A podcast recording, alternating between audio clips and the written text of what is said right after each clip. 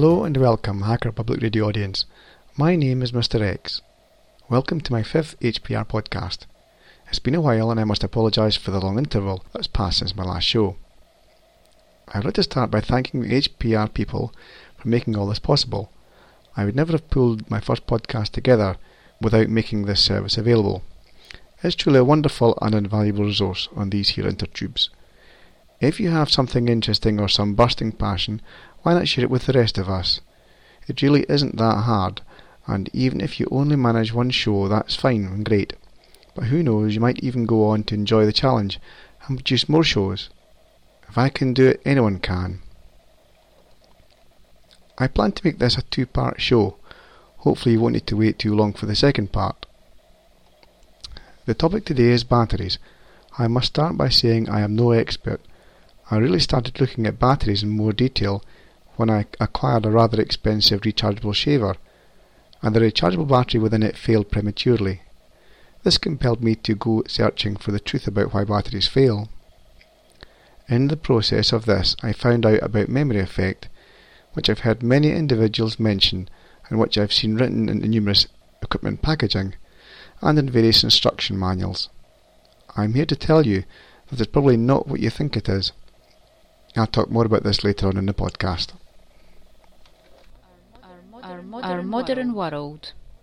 I'm conscious that these days most devices do not use discrete batteries, and perhaps to some extent it could be argued that some of this discrete battery stuff is redundant. When was the last time you had to open a battery compartment and replace a battery? Most modern devices come with a specialist battery pack, often one which is either difficult or even impossible to change. Because of this, we prematurely throw more and more stuff away. The user manual does not clearly explain how to look after your battery, or in fact sometimes gives bad advice, which will ensure the early death of your battery. Either the manufacturers don't know much about the battery they are fitting, or is it deployed to speed up the built-in obsolescence? Ask yourself, would they not include a battery compartment if they wanted you to keep the devices a long time? In reality, there's probably a variety of reasons why a battery compartment isn't included. You can make up your own mind about this. A year from now, I wonder how many tablets will be confined to the bucket.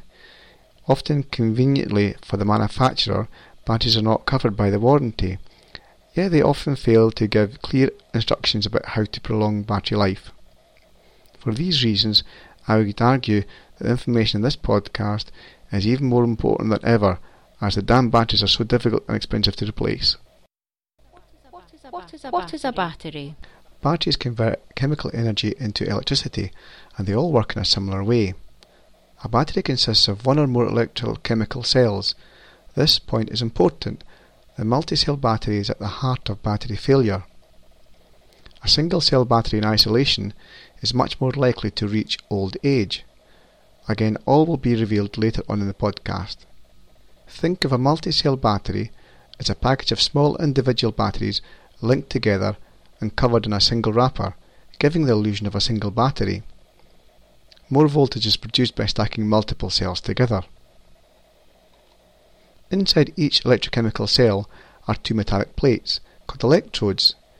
Between them is a chemical bridge called an electrolyte. In a car battery, the electrolyte is sulfuric acid. The electrolyte allows charged electrons gathered at one electrode to travel to the other. The transfer of electrons is the basic principle all batteries use. Lead acid batteries, the type commonly used in cars, were the first kind of rechargeable batteries. They first started being used around 1860, but it wasn't until 2011 that we fully understood how they worked. The characteristics of batteries can be altered to some degree by changing the physical construction of the electrolyte and electrodes. However, even greater changes can be had by using different materials. A lead acid cell, for example, nominally produces 2 volts. So a traditional car battery consists of 6 cells, each cell producing 2 volts. 6 cells multiplied by 2 volts gives an output voltage of 12 volts. The cells are connected so that the positive electrode of one cell is connected to the negative electrode of the next cell. This is known as connecting the cells in series. They're connected in the exact same way that you would load cylindrical batteries into a cylindrical flashlight. This is in fact all a multi-cell battery is. Again, think of sticking a pile of batteries together, connecting them all together in series, wrapping it all up in plastic, leaving only the first positive terminal and the last negative terminal visible. This is all a battery pack is. Common alkaline cells produce a nominal voltage of 1.5 volts. From this you can tell that a common AA battery is a single cell battery. An alkaline PP3 square battery, commonly used in smoke alarms, is an example of a multi-cell battery because it produces 9 volts. Remember an alkaline cell normally produces 1.5 volts. Inside a PP3 battery is a stack of 6 individual cells. These cells are all connected in series, each cell producing 1.5 volts. 6 times 1.5 equals 9. The nominal voltage produced by a rechargeable nickel metal hydride cell is 1.2 volts. This can cause a problem when you are substituting alkaline batteries with rechargeable ones. Consider if you want to replace the standard batteries in your shiny new digital radio. The radio uses 6 standard batteries. This means the digital radio expects a nominal voltage of 9 volts. When you substitute the batteries with rechargeable ones, you can't understand why the thing only runs a short time then dies. Six 1.2 cells would produce 7.2 volts, probably about the same voltage as six flat alkaline batteries. Your digital radio is fooled into thinking the batteries are flat. The more cells the device uses, the greater the difference between the common alkaline batteries and rechargeable nickel metal hydride ones. Some modern devices either auto-detect this or have a manual switch to cater for this situation. Memory, memory effect. Memory effect was first observed on early satellites. It was found that the battery voltage on orbiting satellites was prematurely dropping. These early batteries used nickel cadmium batteries. These, I believe, are no longer available due to environmental concerns. It was found that the voltage drop was caused by the fact that batteries were going through an identical charge and discharge cycle on each rotation around the Earth. After a few cycles of this, the batteries developed the memory effect causing the voltage to drop off prematurely. The thing about memory effect is that it is reversible by repeating the charge and discharge cycle a few times. In modern satellites, the charge and discharge times are randomized and this stops the memory effect from being developed. Another place where memory effect was observed was in doctors' pagers. The doctor would have his pager with him throughout the shift. At the end of each shift, the pager would be returned to a charging station where it was charged overnight. Again, the charge and discharge times were identical day after day, allowing the memory effect to build up. You will probably never encounter memory effect during normal day-to-day operation of battery equipment. I believe it's quite difficult to demonstrate even in a lab. As I said before, memory effect is reversible, some battery chargers have a discharge function on them to individually discharge each single cell battery.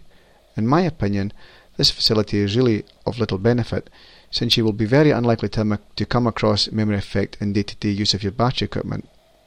Why do, why do, why do batteries fail? We now know that the premature failure of batteries is nothing to do with memory effect, so what on earth is going on? There is one thing above all other things that time after time cause batteries to fail, and I'm going to let you in on the secret. It's all to do with linking multiple cells together in series. When a device draws current from a multi-cell battery, all the cells within the battery pack linked together start to discharge. The problem is that no two cells are identical, even if they are manufactured at the same time, using the same equipment. There will still be minute differences in each cell. These differences lead to one cell becoming flat before all the others. The voltage from this cell collapses and the voltage from the surrounding cells reverse charges the flat one. This is indeed very bad for the cell concerned. Reverse charging a cell is very bad. In a nickel cadmium battery causes conductive dendrite crystals to grow. These crystals effectively short out parts of the battery, rapidly reducing the capacity of the cell. Next time you use the device, the battery pack goes flat more quickly because one of the cells is damaged. It inevitably gets reverse charged again. This causes a death spiral of the whole battery pack. Note, only one cell in the pack is damaged, but this doesn't help much as you undoubtedly won't be able to replace the individual cell, and it's likely you'll find it difficult and possibly expensive to find a suitable specialist replacement battery pack. On top of all this, you may not even be able to get into your device in order to replace the battery if it's something like your average tablet. If the device uses discrete individual batteries, you still need to locate the faulty cell. If you replace the faulty cell, the chances are the capacity won't match the remaining cells. This is why instruction manuals often say not to mix and match rechargeable batteries. How to, how to prolong the life of your batteries. The number one thing above all else that kills batteries is driving them flat. Imagine you're using a battery drill. As you drill, you start to notice that the drill is ever so slightly slowing down. At this point, one of the cells within the battery pack is being very quickly destroyed. Stop immediately. If possible, put the drill on charge. Above all else, stop drilling. Fight the temptation with every fibre of your body. Continuing even for another minute will catastrophically damage the single flat cell, causing the whole battery pack to fail within a few charge-discharge cycles. You might imagine that your device might switch off automatically and will save you from the destruction of your battery pack. I would advise you not to rely on this, as no matter how complex the circuitry, it cannot know the state of each individual cell within the battery pack. Damage can still easily occur. It is far better to stop using the device long before it shows any signs of being flat. Here's another common scenario which leads to the same destruction of your precious battery pack. If you have a device that gradually sucks power from the device, imagine something like maybe a portable MP3 player, a sat nav, e-book reader or perhaps your favourite tablet. On standby, these devices draw power. My Sansa Clip MP3 player has a terrific battery life, but it has an internal clock within it which only came to light when I was running Rockbox on it. I don't find the clock particularly useful, but the very fact it has one means the MP3 player is continually drawing a small amount of current from the battery, even when it is seemingly turned off. If I was to leave the MP3 player for months on end without charging it, then the battery pack would be driven flat, causing the failure of the whole battery pack. This is something you need to watch out for. My Sansa Clip is over 4 years old and still has a great battery life. I recommended the same player to a colleague at work a few months back. I re- recently asked him how he was getting on with his player, and he said not too bad, but it tends to go flat all the time, so I tend to use my phone now. I suspect he let the thing go flat. If you're not going to use a device for a long time, then disconnect the battery. This will save it. Unfortunately, you can't do this with the sealed devices such as an MP3 player or tablet. I would imagine many of these devices will go in the bin. Built-in obsolescence strikes again.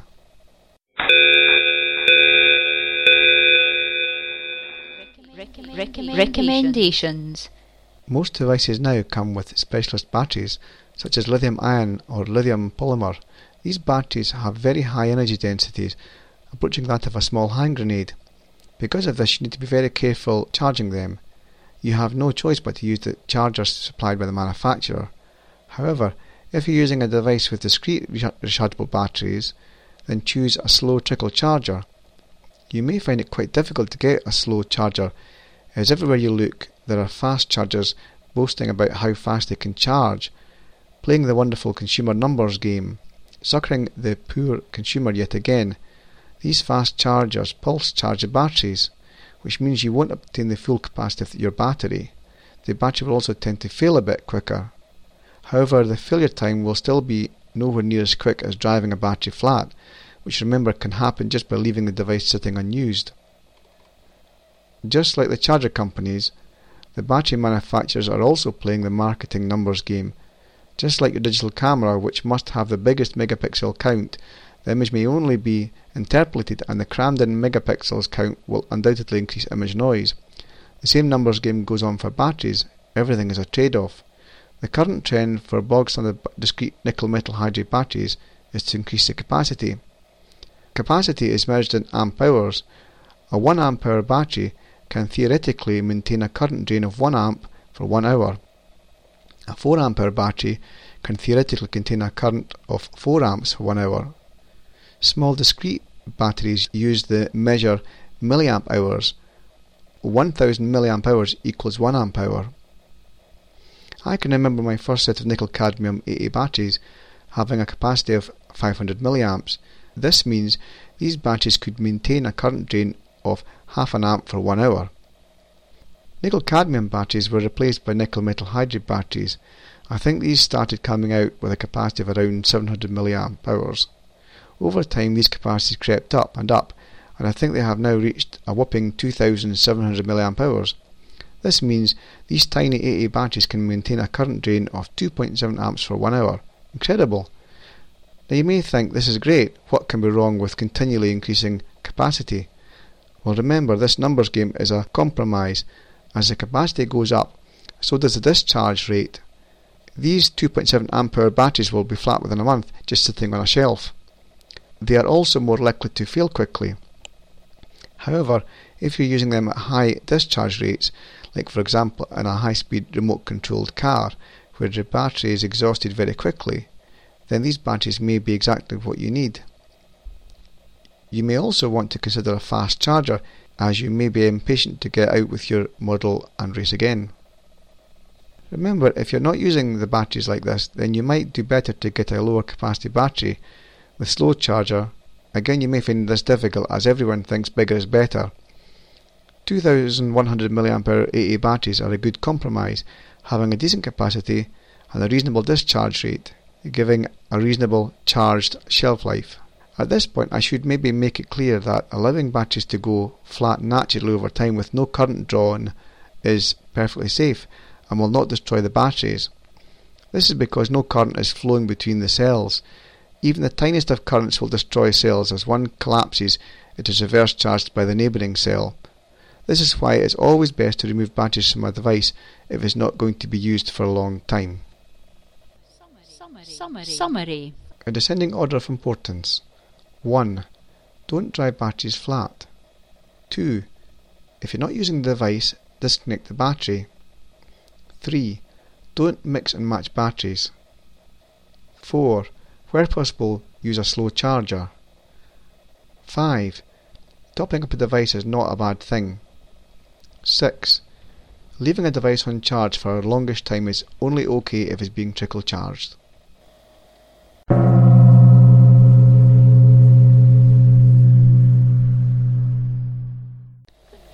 Conclusion.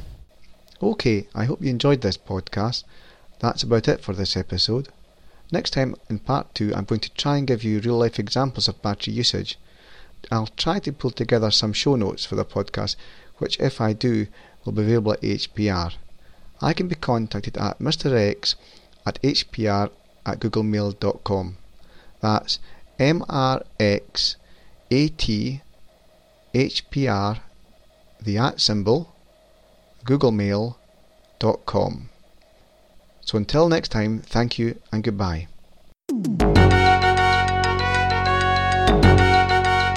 You have been listening to Hacker Public Radio at hackerpublicradio.org. We are a community podcast network that releases shows every weekday, Monday through Friday. Today's show, like all our shows, was contributed by a HPR listener like yourself. If you ever considered recording a podcast, then visit our website to find out how easy it really is. Hacker Public Radio was founded by the Digital Dog Pound and the Infonomicon Computer Club. HPR is funded by the Binary Revolution at binrev.com. All BinRev projects are proudly sponsored by Lunar Pages. From shared hosting to custom private clouds, go to lunarpages.com for all your hosting needs. Unless otherwise stated, today's show is released under a Creative Commons Attribution Share Alike 3.0 license.